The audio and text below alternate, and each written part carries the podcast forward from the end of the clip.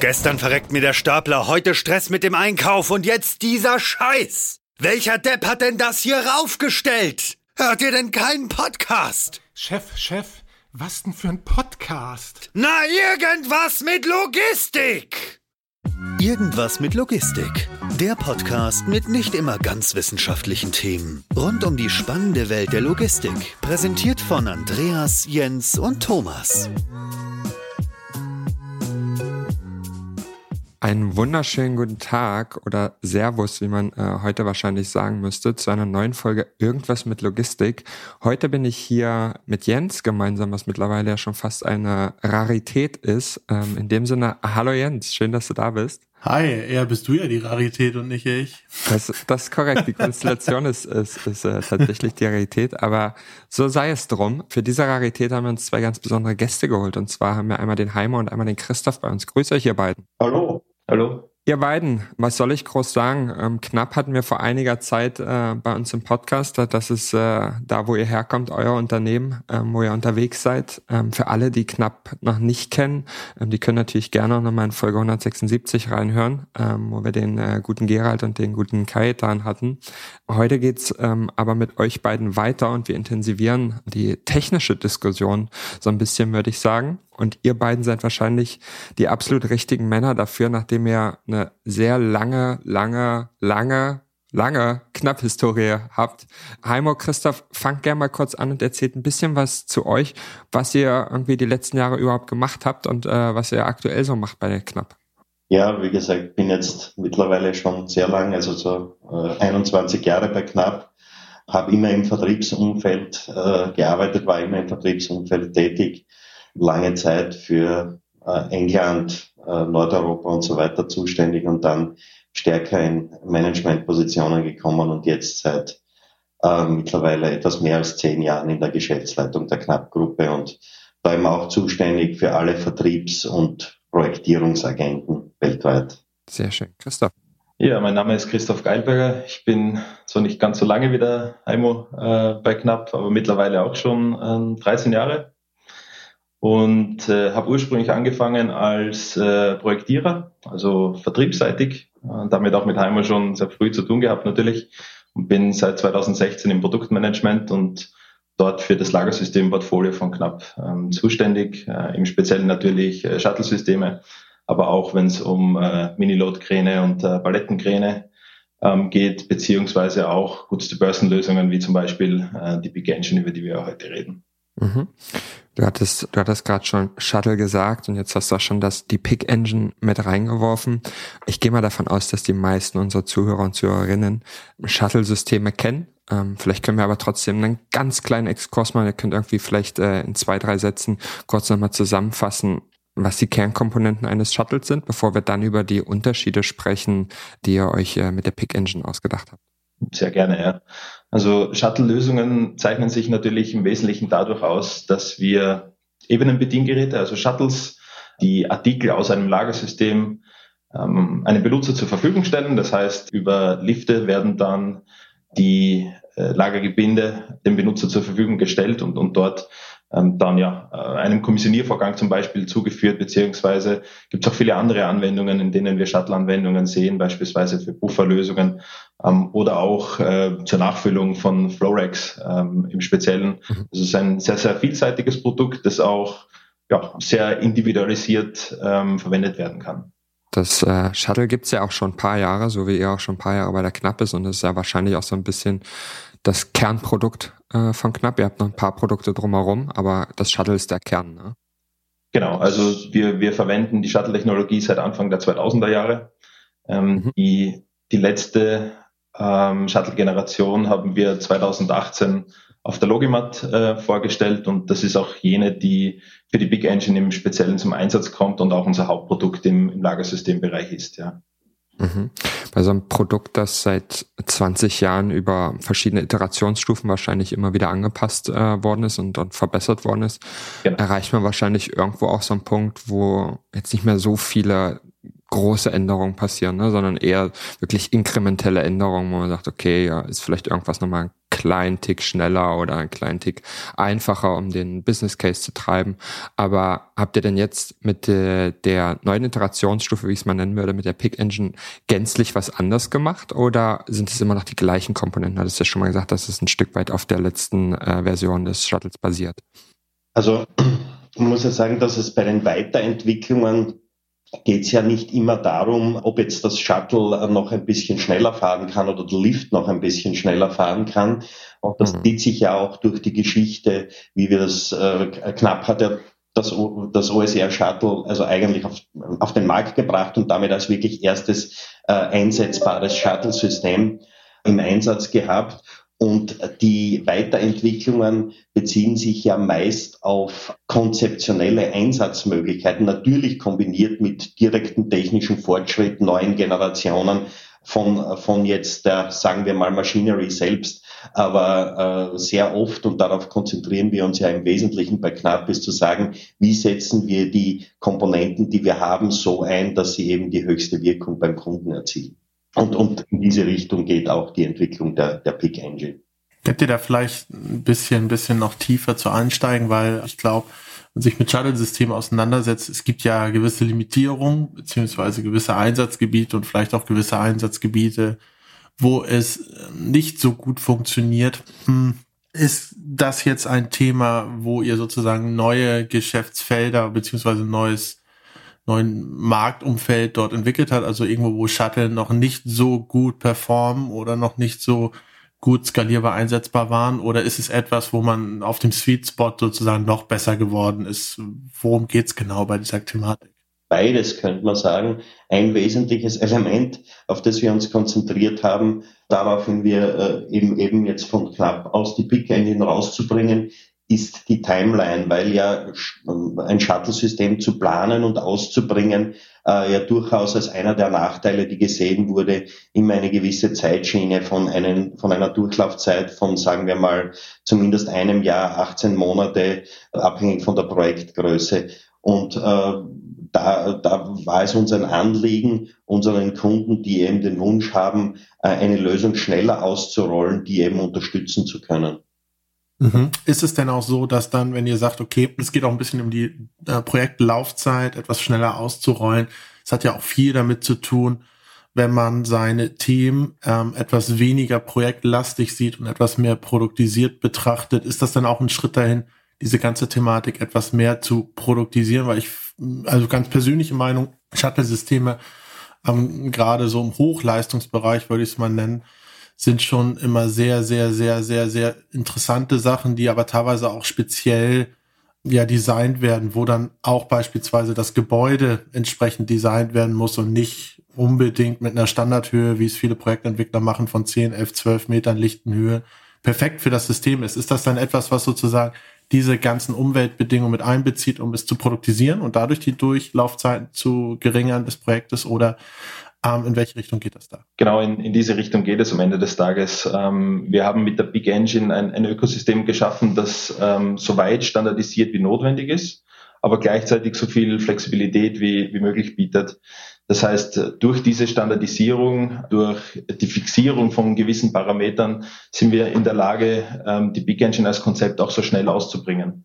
Und ähm, da geht es dann in, genau in diese Richtungen, also dass man sagt, wir fokussieren uns auf eine Systemhöhe, wir fokussieren uns auf einen Gebindetyp, wir fokussieren uns auf eine Konfiguration, die den bestmöglichen äh, Mix quasi aus, aus Leistungsfähigkeit, aber auch an, an preislicher Attraktivität und ähm, am Ende des Tages auch äh, mit äh, geringster Durchlaufzeit bietet. Und das unterscheidet äh, sich aus unserer Sicht zu, den, zu der Art und Weise, wie Shuttle-Systeme bis jetzt ähm, eigentlich eingesetzt wurden. Ja. Aber sind das nicht auch ein Stück weit die Beispiele, die du gerade genannt hast, ne? Also die, die ähm, unterschiedliche Nutzung von Höhen, das Handling unterschiedlicher Gebinde, also beispielsweise mhm. auch ähm, Kartons von einem, von einem Kunden beispielsweise.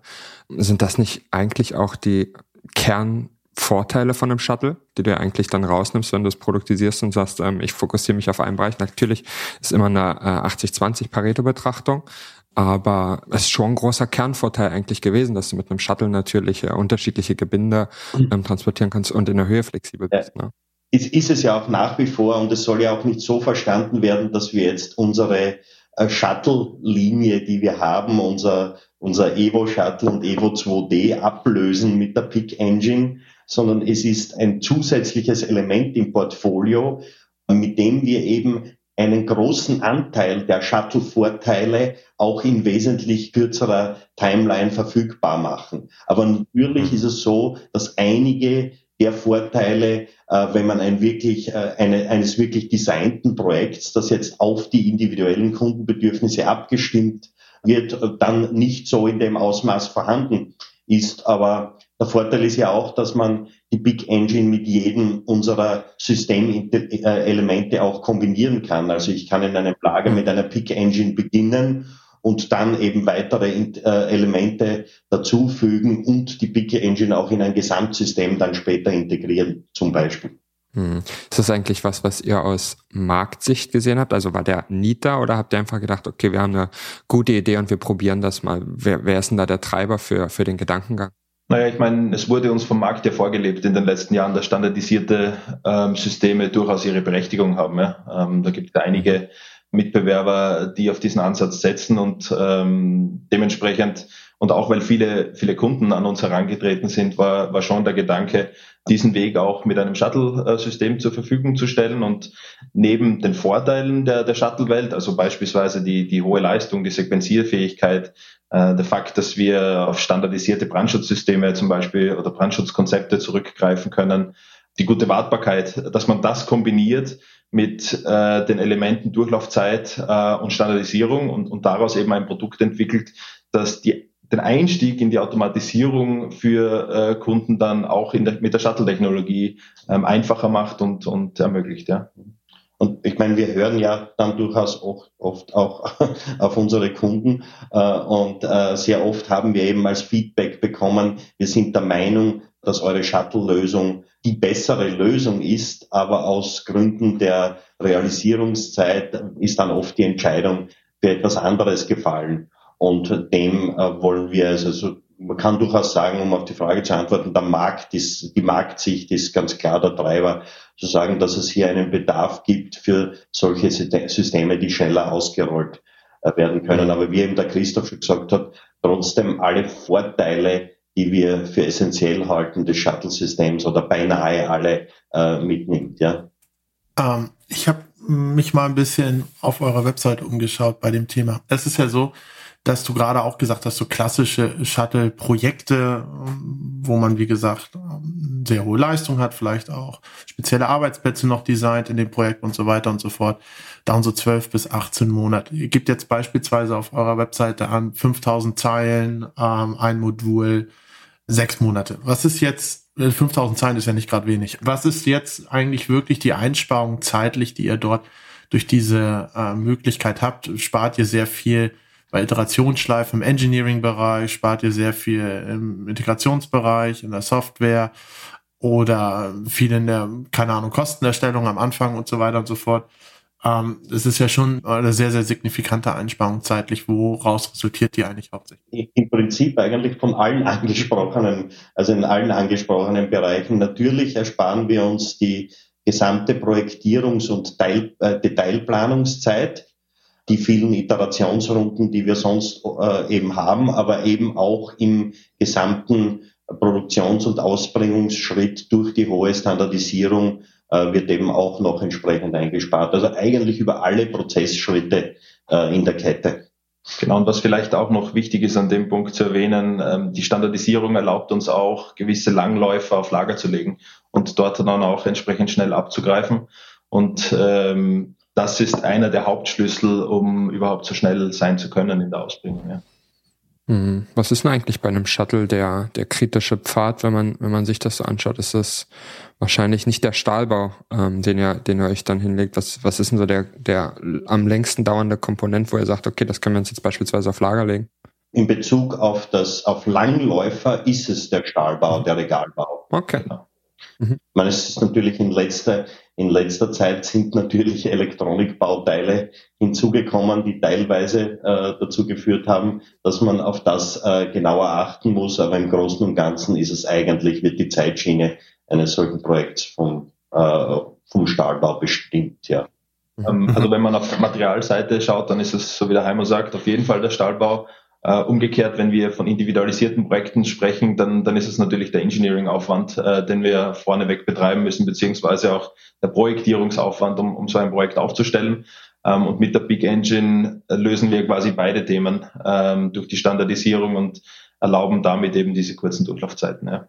Ist das denn etwas, gerade ihr seid ja nicht unbedingt nur in Deutschland, Österreich, Dach beispielsweise tätig, sondern auch relativ weit umspannt.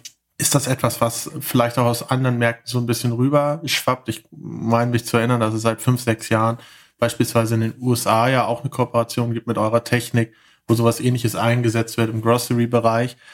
Ähm, ist das etwas, was gerade auch für solche Themen, also gar nicht klassische Distributionslogistik, sondern vielleicht äh, Produktionsversorgung, aber auch ein Thema Supermarkt, Pick und oder Click und Collect, ähm, in den Bereichen einsetzbar ist, auch so ein bisschen aus diesem ganzen Thema entstanden, als das Thema Microfulfillment ein sehr beliebtes Wort war vor ein, zwei Jahren, hat irgendwie ein bisschen abgenommen, habe ich das Gefühl, dass man das überall hört. Aber ist das auch etwas, was so aus dieser äh, Überlegung entstanden ist, Logistik mehr auch ins urbane Umfeld zu bringen, in Gewerbegebiete, in gemischt genutzten Gebäuden? Ist ein Mit, ich würde sagen, ist ähm, mitbestimmend für die Überlegungen. Wie gesagt, in, in erster Linie war es der Treiber äh, Zeitschiene, aber die Themen Microfulfillment, wie du es angesprochen hast, in denen sind wir ja sehr aktiv, äh, haben da ja in, in, vor allem in den USA, aber auch im Rest der Welt ähm, einiges, einiges am Laufen auch Produktionsversorgung, wie du angesprochen hast. Also äh, Knapp generell hat ja mittlerweile ein sehr weites Branchenportfolio und mit der Pick Engine soll auch dieses gesamte Branchenportfolio bedienbar sein. Also durchaus denkbar, die Pick Engine auch als Microfulfillment zu nutzen. Absolut, ja. Ich stelle mir das super schwierig vor, vielleicht auch so ein bisschen aus dem Nähkästchen. Ich bin gerade in meinem, wir nennen das immer Hauptjob, ernsthaften Job beim richtigen Job, bin ich gerade in so einem Transformationsprozess, wo wir ähm, relativ stark automatisieren in unserem Warehouse und in so unseren zukünftigen Warehouses. Und ähm, die Frage ist, wie kriegt man das eigentlich in den Sales und auch im Customer Service und so weiter in unserem Bereich in die Köpfe rein, weil das etwas ist, was durch die ganze Organisation geht, wenn du auf einmal eher produktgetrieben oder was heißt produktgetrieben, aber eher Produkte auch anbietest und anbieten kannst als maßgeschneiderte Lösung. Ist das für euch auch ein ähm, großer Transformationsprozess, so etwas mit beispielsweise in Ausschreibung mit einzubringen, ähm, im Vertrieb mit einzubringen, der ganzen ja, Lösungsbearbeitung mit einzubringen, dass man auf einmal sowohl in großen Projekten denken kann, wo man sehr flexibel anpasst, als auch in einem Produkt, wo man sagt, okay, du kannst aber auch in sechs Monaten das haben in der definierten Zeit, im definierten Durchsatz, in der definierten Höhe, in der definierten Kapazität und so weiter. Ist das neben dem Technischen nicht auch etwas, was sehr herausfordernd ist in der Organisation umzusetzen? die bisher, würde ich sagen, schon sehr, sehr ähm, projekt- und lösungsorientiert gearbeitet hat und arbeitet. Also nochmal, äh, das ist ja, wir arbeiten auch weiterhin projekt- und lösungsorientiert. Nochmal, es ist wirklich ganz wichtig zu äh, verstehen, dass das eine Ergänzung ist äh, dessen, was wir anbieten können und nicht unseren Projektzugang von bisher ersetzt. Und das Thema jetzt auch etwas Produktorientiertes im Portfolio zu haben, ist ja für Knapp, für die Knapp-Gruppe auch nicht neu. Schon seit Jahren haben wir mit dem Thema Open Shuttles, mhm. also AMRs im Programm, die eben jetzt auch für, für Palette wird auf der Logimat auch entsprechend äh, äh, gelauncht am Markt. Und, und damit sind wir schon seit einigen Jahren in dem Bereich äh, tätig, wo wir auch neben unseren Gesamtlösungen äh, Produkte anbieten. Mhm. Mhm. Verstehe, ja. Ich habe manchmal das Gefühl, wenn man, wenn man beispielsweise auf den Shuttle-Markt so guckt, dann sagt man immer das Shuttle. Und das wird dem Ganzen eigentlich gar nicht so gerecht, ne? weil irgendwie ja jeder sein eigenes Shuttle hat oder sein, das ist eigentlich eine Technologiebegriff und ihr habt dann beispielsweise das OSR-Shuttle und andere haben andere Shuttles und die haben ja irgendwie auch Unterschiede ähm, berechtigterweise. Da gibt es sicherlich auch äh, patentierte Unterschiede oder nicht patentierte Unterschiede oder einfach Dinge, die man anders macht von der Philosophie, wie man die Technologie benutzt ähm, und wie man, wie man eine Lösung daraus schafft. Und da stelle ich mir immer halt die Frage, beziehungsweise ist wahrscheinlich auch total schwierig, wenn es Kunden gibt, die dann sagen, okay, ich möchte mal meinetwegen drei Technologien vergleichen, ähm, X, Y und Z und eine davon ist ein Shuttle, dass der Kunde dann irgendwie auch erstmal ein Bewusstsein dafür bekommt, dass es irgendwie auch da Unterschiede gibt. Ne? Weil es ganz oft halt einfach das Shuttle dann suche ich mir einfach mal irgendeinen aus, der das verkauft. Aber so ist es halt nicht. Ne? Ähm, das ist sicherlich auch eine, eine Schwierigkeit, die man grundsätzlich im Sales hat, kann ich mir vorstellen. Und grundsätzlich eine Schwierigkeit im, im Go-to-Market, wenn du natürlich erstmal auf der einen Seite dich von anderen Technologien differenzieren musst und dann innerhalb einer Sparte nochmal differenzieren musst und sagen musst, ja, unser Shuttle ist vielleicht das Beste, weil XYZ. Und da passt besonders gut für, für den Case. Wie geht man damit um eigentlich, wenn es ähm, schon ich weiß nicht, wie viele Hersteller es gibt, äh, man will auch kein, keinem Unrecht tun, aber einige gibt, ähm, die, die eine ähnliche Technologie anbieten. Wie, wie, wie löst man das? Und, und hilft da eigentlich die Pick Engine in der Diskussion auch noch vielleicht zusätzlich und zu sagen, guck mal? Ja, also ich glaube grundsätzlich haben wir bei Knapp den Vorteil, dass wir ja mit der Einführung des Shuttles sozusagen den Markt revolutioniert haben und uns äh, so doch alle anderen Mit Mitbewerber in den in den Jahren danach dann gefolgt sind. Also da hat man sozusagen schon einen gewissen Namen und ein sehr, äh, ein sehr breites Referenzfeld. Darüber mhm, hinaus absolut. ist es aber unser Zugang eigentlich nicht uns über, äh, wie wir vorher schon gesagt haben, uns über technische Details äh, beim Shuttle zu differenzieren, sondern es geht ja darum, was bringt es dem Kunden? Wie hilft es dem Kunden, seinen Mehrwert zu erzeugen oder zu verstärken. Und darauf äh, versuchen wir uns zu konzentrieren. Natürlich erfordert das, dass wir immer das beste Shuttle haben. Wir sind natürlich überzeugt, dass wir das Beste haben und bringen neue Ergänzungen, Weiterentwicklungen des Produktportfolios auf den Markt. Da ist die Big Engine eine, die sich eben auf spezielle äh, Segmente in der Value Chain unserer Kunden äh, bezieht aber wie gesagt, es ist jetzt nicht unser Anspruch, uns im, im technischen Detail zu unterscheiden in erster Lesung. Wir glauben natürlich, dass wir auch diese technischen Details recht gut machen, aber das ist nicht das Unterscheidungsmerkmal, das den Kunden eigentlich interessiert und um den Kunden geht es am Ende aller Tage. Abs absolut richtig, bin ich, bin ich vollkommen zu 100 Prozent bei dir. Die meisten Kunden, ohne irgendjemandem zu nahe treten zu wollen, verstehen wahrscheinlich auch die technischen Unterschiede im Detail gar nicht mehr. Und vieles davon ist wahrscheinlich auch Software getrieben. Und insbesondere Software getrieben würde ich, würde ich dann auch nochmal die Frage ähm, in Richtung Pick Engine lenken und, und fragen, gibt es da eigentlich dann auch Unterschiede? Wie, wie, wie lebt ihr das am liebsten? Wahrscheinlich ähm, bringt ihr gerne eure eigene Software mit und äh, wollt natürlich euer Shuttle auch selber steuern, damit ihr auch sicherstellen könnt, dass alles passt. Ähm, gibt natürlich Kunden, die das anders bevorzugen. Aber wie ist denn da das? Gibt es da auch Unterschiede in der Software, wenn ich mich für die Pick Engine anstatt eines ich sag mal, traditionellen Shuttle, das meine ich gar nicht despektierlich, aber gibt es da auch Softwareunterschiede ähm, oder vor allem im Angebot, das ihr mitbringt? Ist das auch modular? Also es ist so, wir, wir greifen bei allen unserer Shuttle-Systeme auf unsere KI-Soft-Plattform äh, zurück.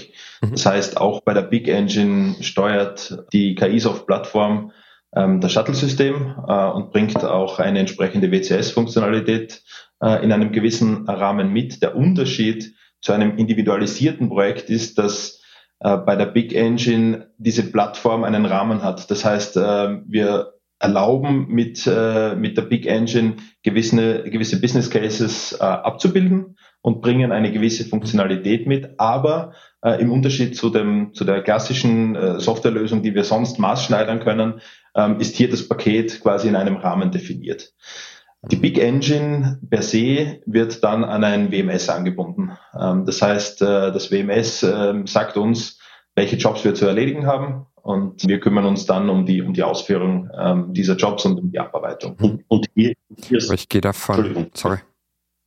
Nee, mach gerne weiter. Und hier sind wir, also auf die, in Bezug auf die WMS-Anbindung, sind wir sehr flexibel. Also das kann auf der einen Seite äh, ein, äh, unser eigenes Keysoft WMS sein, äh, das kann ein, ein äh, SAP EWM bei Knapp sein, das, das wir auch ausbringen, oder eben auch äh, sehr, sehr viele äh, Fremd-WMS-Systeme. Da haben wir eine sehr, sehr offene Schnittstelle. Ist es denn so, dass ihr auch schon bereits plant, beispielsweise das erste, was mir so ein bisschen in den Kopf gekommen ist, an eine potenzielle Erweiterung zu der Pick Engine, ähm, auch weil der Name das so ein bisschen für mich suggeriert hat, bevor ich mir das erste angeschaut habe, beispielsweise davon zu profitieren, dass deutlich mehr Automatisierung reinkommt, gerade im Bin-Picking-Bereich. Es ist ja so, wenn man mit einer gewissen Behälterstandardisierung arbeitet, mit einem gewissen standardisierten Arbeitsplatz, dass man eigentlich auch sehr schnell aus der Ware zur Person eine Ware zum Roboter machen könnte. Ist das etwas, was so der nächste logische Evolutionsschritt dabei wäre, dass man sagt, okay, ich habe dann wirklich irgendwann eine komplett automatisierte Picklösung dort stehen, die dann vielleicht auch, um den Schritt noch weiter zu gehen, dann in ähm, Ziele gibt, beispielsweise AMRs oder Fördertechnik oder was auch immer und dann automatisch verpackt und man dann sozusagen in Anführungsstrichen von der Stange ein Modul kaufen kann für bestimmte Performance-Intervalle, wo dann von der Einlagerung bis zur Auslagerung alles dann voll automatisiert ist? Sind das so Gedanken, wo ihr mitspielt, Module dran zu setzen und das zu erweitern? Also grundsätzlich ist natürlich das Thema äh, Zero Touch, wie wir es, äh, wie nennen, äh, ist natürlich schon sehr präsent. Das äh, bedienen wir. Wir sind ja sehr stark in dem Thema Roboter kommissionieren tätig und haben wirklich einen äh, industriell tauglichen Ansatz mit Pick It Easy Robot, der auch schon in vielen Branchen äh, weltweit äh, genutzt wird. Äh, wir haben dennoch versucht, für den ersten Schritt der Pick Engine das Thema so einfach wie möglich zu halten.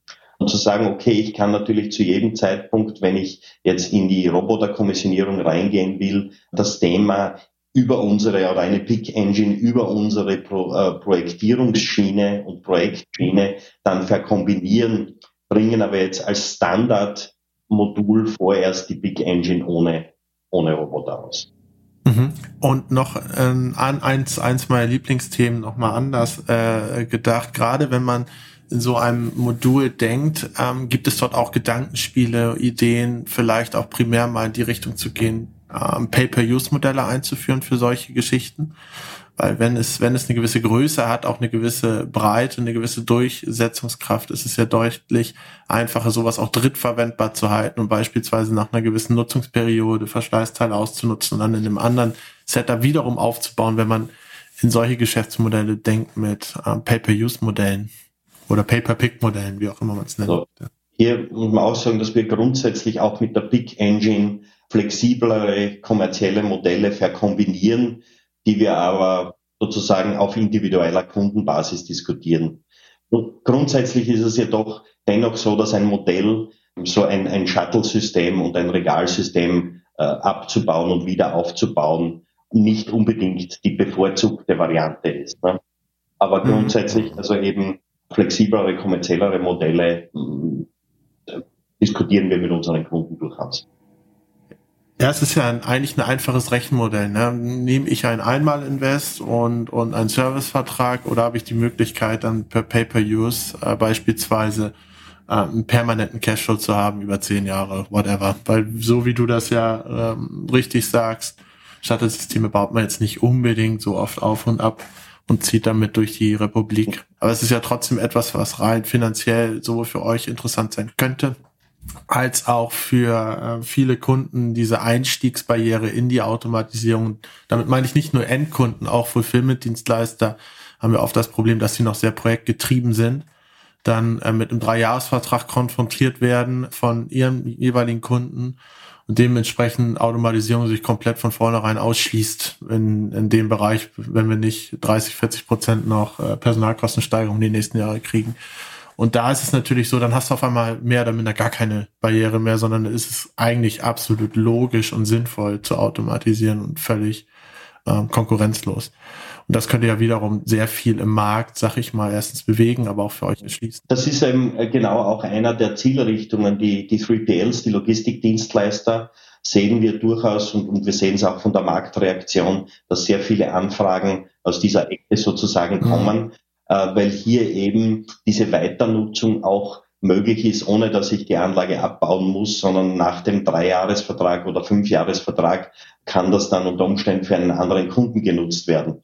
Äh, also daraus ergeben ja. sich recht interessante Modelle, wobei man natürlich schon sehen muss, dass über den Automatisierungstrend wir auch sehen, äh, wird euch sicher auch nicht entgangen sein, dass diese Verträge, den die 3PLs zurzeit bekommen, äh, der Trend auch dahin geht, dass die längerfristiger werden. Ja. Ab einer gewissen Größe mhm. stimme ich dir zu, bis zu einer gewissen Größe. Genau, den, und, und da, deshalb finde ich auch, dass wir mit der Pick Engine diese kleineren und mittleren äh, äh Bedarfe sehr gut adressieren können. Mhm. Ja.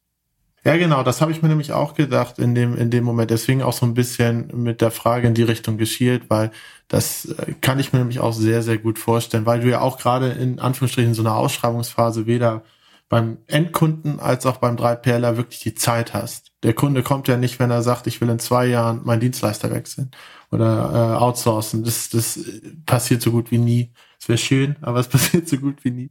Also es ist eher so, ja, ich kann jetzt, habe jetzt drei Monate Kündigungsfrist, sonst verlängert sich der Vertrag nochmal um ein Jahr und wer mir als erstes was bieten kann, mehr oder minder kriegt den Vertrag. Wer überhaupt Fläche hat, kriegt den Vertrag, wenn wir in manchen Regionen sind. Und ähm, da habe ich nämlich auch sehr viel Potenzial gesehen, weil es natürlich auch, du kannst auch nicht voraussetzen, dass auf Kundenseite oder auf Fulfillment-Seite es immer nur Experten gibt, ne? Oder die Ressourcen da sind, um Berater oder Beraterin einzukaufen. Und dann, wenn man Technik einfacher macht für Leute, die sich nicht jeden Tag mit Technik beschäftigen können oder wollen, hat man allein dadurch, dass man es einfach erklärt mit einfacher Sprache, mit einfacher Physik, äh, Wettbewerbsvorteil. Ich glaube, dass das übersehen viele im B2B-Umfeld immer noch. Ja, gebe ich dir, gebe ich dir teilweise recht. Aber wie gesagt, es ergeben sich aus dem Modell Big Engine. Wir, wir pushen jetzt nicht wirklich äh, ein, ein Pay-per-Use-Modell, aber aus dem Thema Big Engine ergeben sich eben auch alternative Ansätze äh, für, für die kommerziellen Vereinbarungen. Hm. Wenn du standardisiert rangehst, ähm, insbesondere an, an ein Shuttle, das häufig ja auch von dem einen oder anderen deklariert wird als ein bisschen aufwendiger zu handeln in den, in den uh, Service und Maintenance Aufwänden. Und wenn du dann uh, einige Dinge standardisierst, spielt das dem ja ganz gut entgegen, oder? Dann äh, müsstet ihr ja sicherlich auch Vorteile haben, beziehungsweise Vorteile näher bringen können. Ähm, ich will gar nicht sagen, dass es unbedingt ein Nachteil zwingend war oder ist, aber für viele erscheint ähm, so ein Shuttle manchmal schwer ähm, im Nachgang dann auch zu betreiben, weil die Komplexität so einer Anlage, die natürlich individualisiert ist, ähm, sehr, sehr individuell ist und muss da erstmal geeignetes Personal finden, die sich da vernünftig drum kümmern können. Ist das dann auch ein Gedankengang, dass ihr sagt, in den äh, Folgekosten, also im Service und im Maintenance, ähm, erreicht ihr dadurch auch mehr Einfachheit in den Prozessen? In jedem Fall, ja. Ähm, also wie gesagt, das, das zieht sich entlang der ganzen Wertschöpfungskette bei uns im Haus und das, das inkludiert natürlich auch das Service. Und äh, wenn man nun äh, mehrere ja, Projekte ausbringt, die sich technologisch ähneln oder sogar ganz gleich sind, dann macht es natürlich einfacher in der Handhabung auch im Service und, und erlaubt uns natürlich auch dort zielgerichteter zu agieren und auch ähm, preislich attraktiver natürlich zu, zu agieren. Ja. Okay, dann was, was mich auf jeden Fall mal noch interessieren würde bei der ganzen Diskussion, und Jens hat ja vorhin das Beispiel von eurer Webseite mal aufgerufen, 5000 Orderlines, das ist ja schon ich weiß für euch nicht unbedingt, aber für viele im Markt ist 5000 Orderlines schon ein ganz schönes Brett. Ähm, sagt man schon, okay, die habe ich jetzt nicht unbedingt. Wann macht denn so ein Ding überhaupt Sinn? Ähm, also wie kann man denn damit starten? Ist das jetzt was, wo ihr sagt, naja, damit können wir auch wirklich sehr, sehr low bar starten und sagen, okay, ihr habt irgendwie, weiß nicht, 1000 Orderlines die Stunde und wir, wir können das mal, ich glaube, ihr habt ja 10 Meter hoch, das sind dann 20 Shuttles wahrscheinlich in einer Gasse. Shuttle macht, weiß nicht, 25 äh, Doppelspieler, also 500 pro Gasse. Ähm, ist das so der Start? Macht das ab einer Gasse schon Sinn? Oder also wir, wir sehen im, in der Minimalkonfiguration zwei Gassen vor. Ähm, aufgrund unseres 2D-Shuttle-Ansatzes äh, kann man das leistungstechnisch auch so steuern, dass wir in diesen zwei Gassen dann nur ein Shuttle pro Ebene haben. Das heißt, so wie du gesagt hast, ähm, der mhm. Leistungsbereich oder Anwendungsbereich bewegt sich dann von 500 äh, Behälterbereitstellungen in der Stunde bis rauf skalierbar zu diesen 5000 Behälterbereitstellungen in der Stunde. Und wir können nicht nur in der Leistung darauf reagieren, sondern das System auch in der Länge äh, entsprechend äh, manipulieren und damit auch auf die Stellplatzanforderungen natürlich reagieren. Und ja, das ist so, das mhm. ist so der Standardanwendungsbereich, den wir für die Big Engine sehen. Äh, schließt aber nicht aus, dass wir die Big Engine als Konzept dann auch äh, größer machen, wenn, wenn es auch äh, notwendig ist. Ja. Du hast ja auch die Möglichkeit zu sagen, okay, äh, ich hole einfach mehr aus jedem Behälter raus, indem ich dann vom Dedizierten auf Batchpicking umstelle genau. und so weiter. Das finde ich sowieso immer, immer eigentlich super spannend, weil wenn man das mal durchrechnet, wenn man sich überlegt, okay, ich picke dediziert und habe dann die Behälterbereitstellung, die ich machen muss, versus Batch-Picken hat noch einen, vielleicht einen manuellen oder einen zweiten automatischen Schritt, den man ja auch mit beispielsweise verschiedensten Sortern, die ihr habt, realisieren könnte. Was das manchmal für einen Einfluss hat auf, auf wirklich die Leistung, die man auf einem kleinen Raum in so einem System realisieren muss, um wirklich seine Aufträge zu picken, weil das ist ja nicht das, was am Ende zählt.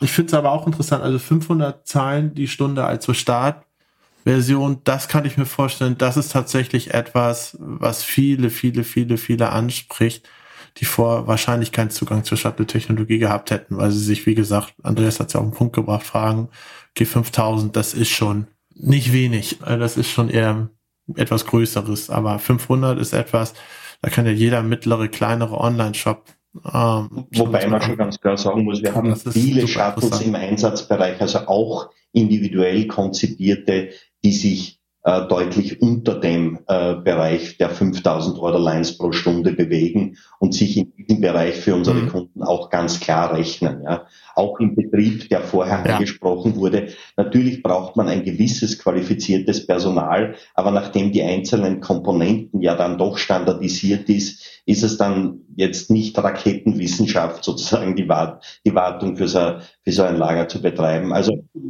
diese, Absolut. diese, diese Absolut. Range 500 bis 5000 ist eben äh, etwas, was wir uns hingelegt ja. haben, um auch äh, Einstiegslösungen zu adressieren, aber auch im individuellen Bereich. Also gibt sehr viele, die in diesem Bereich, ich sag mal, 1000, 1500 äh, Orderlines pro Stunde unterwegs sind und, und dort sehr ich denke mir auch, das ist, das ist wahrscheinlich für viele in dem Moment auch eher zweitrangig. Also würde ich fast mal unterstellen, ähm, ich glaube tatsächlich die interessanteste Zahl von den dreien, die ihr auf eurer Webseite pusht, ist genau das, womit wir auch eingestiegen sind, die sechs Monate. Ähm, live in sechs Monaten. Da kann sich jeder was drunter vorstellen, weil Zeilen ist immer sowas, das, das hat ja auch viel mit dem Prozess dahinter zu tun, wie viel ich tatsächlich dann am Ende wirklich brauche. Schichtmodell und so weiter und so fort. Aber äh, live in sechs Monaten ist was, das hört man nicht so oft im Moment im Technikbereich. Also Andreas, kannst du vielleicht auch was dazu sagen, aber wenn ich mir überlege, Vielleicht eher witziges Beispiel, ja, äh, wir, wir installieren gerade zwei Packmaschinen vollautomatisch und dann brauchten wir noch, weil der Kompressor nicht gereicht hat, den wir für die Fördertechnik nutzten, einen zweiten äh, Kompressor. Ja, einfach nur einen Druckluftkompressor. Der braucht genauso lange wie eure Pick Engine im Moment. Wenn man das mal, um mal das mal auf den Punkt zu bringen, mit was für Zahlen man selbst bei einfachsten Standardprodukten aktuell rechnen kann. da finde ich sechs Monate ist schon sehr, sehr, sehr, sehr spannend.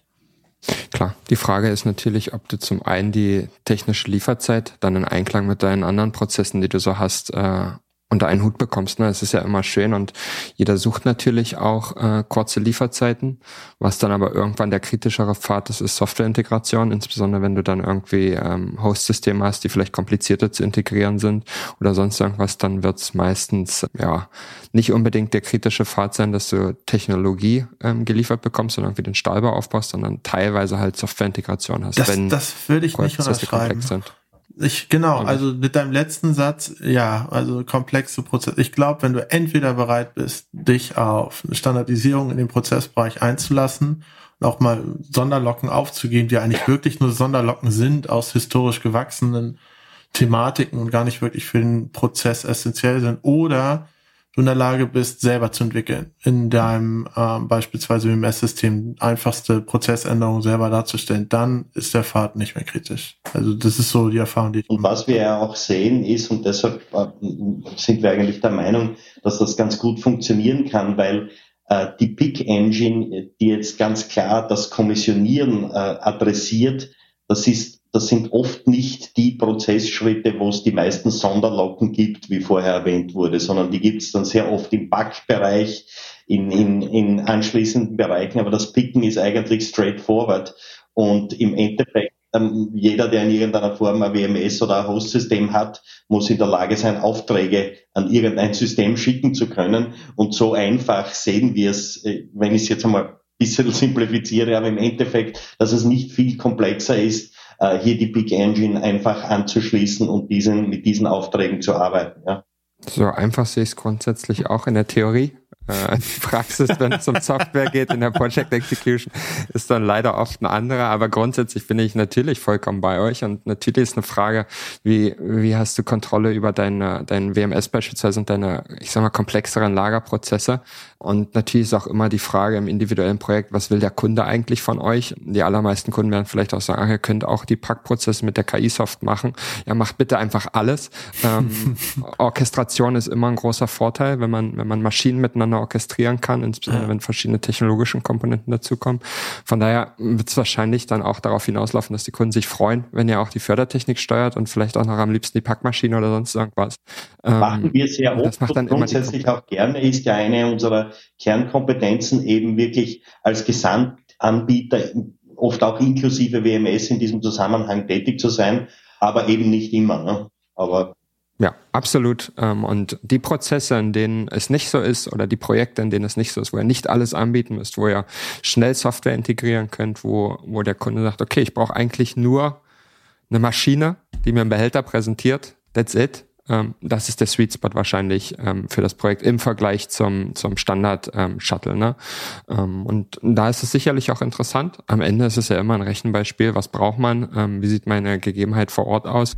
Kann ich die zehn Meter, die ihr euch ähm, ausgesucht habt, würde mich eigentlich mal interessieren, warum, warum ihr äh, zehn Meter gewählt habt als Höhe? Ähm, ist das so das, was ihr seht in dem Projekt, was die äh, beliebteste Höhe der, der Anlagen ist oder ähm, aufgrund der Standardhallenhöhen? Wie genau, das ist eine sehr gute Frage. Ich meine, was wir, was wir gemacht haben, ist, dass wir uns unsere 500 Shuttle-Projekte, die wir realisiert haben, äh, angeschaut haben und, und ähm, ja, über ein Histogramm rausgefahren sind, na, was sind die, die klassischen äh, Hallenhöhen und dann sieht man tatsächlich, dass äh, 10 Meter und 12 Meter, speziell wenn wir in Europa sind und auch im, im amerikanischen äh, Markt, dass das einfach die Höhen sind, die dominieren und dass man eigentlich mit, mit den zehn Metern einen Großteil der Projekte abdecken kann. Und wir sehen jetzt auch von der, von der Market Response quasi auf die Big Engine, dass wir damit eine sehr gute Entscheidung getroffen haben, weil äh, alle diese Projekte, die über die Big Engine äh, an uns herangetragen wurden, die, die bewegen sich genau in diesem äh, Rahmen, wo, wo zehn Meter ungefähr zur Verfügung stehen und da passt das perfekt. Vielleicht auch, um, ich, um ja. den Kreis nochmal zu schließen, ähm, bei diesen Projekten, was auch ganz interessant ist, wir sehen eine Verteilung über das Leistungsspektrum. Das heißt, äh, gibt viele Anfragen, die im sehr hohen Leistungsbereich sind, aber es gibt im, im Gegensatz dazu auch Anfragen, die, die ganz unten starten. Das heißt, die Range, die wir da definiert haben oder diesen Blumenstrauß quasi, den wir da ausgelegt haben, ähm, der wird ganz positiv wahrgenommen und ähm, was man auch, glaube ich, äh, sagen kann, sehr oft ist es so, dass man die Diskussion mit einer Big Engine startet und dann, so wie wir es ja auch gerade diskutiert haben, dass man dann in einem individualisierten Projekt äh, endet, weil man einfach draufkommt, okay, die Anforderungen, die ein Kunde an uns herantragt, die sind jetzt nicht unmittelbar was für eine Big, Big Engine, aber es ist auch kein Problem, weil dann bilden wir es einfach über eine individualisierte Projektschiene ab und genau das ist, glaube ich, auch der Ansatz hinter der Big Engine, ähm, das Portfolio zu erweitern, aber auch die Möglichkeit haben, umzuschwenken und, und äh, individualisierte äh, Lösungen ausbringen zu können. Ja. Oder eben die Picker Engine als ersten Schritt zu sehen. Und dann wurde ja äh, vorher angesprochen, auch vom Jens, glaube ich, äh, zum Beispiel für ein Batch-Picking zu nutzen, zum Beispiel mit einem Taschensorter zu verkombinieren. Solche Dinge, das kann dann immer als, als ein späterer Projektschritt äh, auch folgen. Aber ich habe trotzdem mal sehr, sehr schnell eine äh, eine äh, sehr gute und sehr konstante Leistung zur Verfügung. Ja. Finde ich sehr interessant, dass Sie das selber auch nochmal angesprochen haben, weil das ist etwas, was auch in meinem Hinterkopf so ein bisschen rumgeschwirrt ist, das Produkt zu sehen als Einstieg in das komplexe Projekt. Das ist nämlich ein sehr, sehr, sehr guter Punkt. Sind wir wieder bei dem Thema im B2B-Umfeld, im Technikumfeld auch äh, komplexe Sachen einfacher darzustellen, damit der Einstieg für Leute, die da halt nicht drin schwimmen, normalerweise inhaltlich, leichter reinkommt. Das finde ich sehr, sehr klug, dass ihr das ähm, auch in dem Sinne erkannt habt und dafür dann auch nutzt, weil ich glaube, da hat man sehr, sehr großes Potenzial. Es ist nämlich Quatsch, immer nur zu sagen, okay, wenn das Produkt äh, für sich alleine nicht so und so viel Umsatz macht, so und so viel neuen Marktanteil heranholt, zu sagen, okay, es lohnt sich wirtschaftlich nicht, wenn man gerade das als eine Art Einstiegsdroge nutzen kann für große Themen. Deswegen, ähm, ja, vielen Dank ähm, von meiner Seite auf jeden Fall für den Ausblick beziehungsweise auch den ähm, Einblick, besser gesagt. Es ist ja gar kein Ausblick, es existiert ja schon. Und ähm, ich freue mich sehr, wenn wir über die nächsten Produkte von euch reden. Ich bin sehr gespannt, in welche Richtung das noch geht. Ich habe ein paar Vermutungen, Aber äh, warten wir mal ab, was da als nächstes kommt. Wie gesagt, ja, vielen Dank euch, hat mir sehr viel Spaß gemacht. Kann ich mich nur anschließen. Vielen Dank ähm, für den Austausch, dass wir, dass wir heute mal über die Pick Engine diskutieren konnten. Und äh, bin mal gespannt, äh, wenn wir uns mal eine angucken. Ähm, das eine oder andere Shuttle hat man schon mal gesehen, aber ähm, die Pick Engine, die ja wahrscheinlich physisch äh, gar nicht so viel anders aussieht, ähm, aber, aber von der Umsetzung vielleicht nochmal ein bisschen anderes Gefühl gibt, auch für, für den Kunden selber. Ähm, sicherlich interessant, das dann auch mal bei Gelegenheit zu sehen. In dem Sinne, vielen Dank euch beiden und äh, viele Grüße in den Süden. Ja, danke auch fürs angenehme Gespräch. Dankeschön.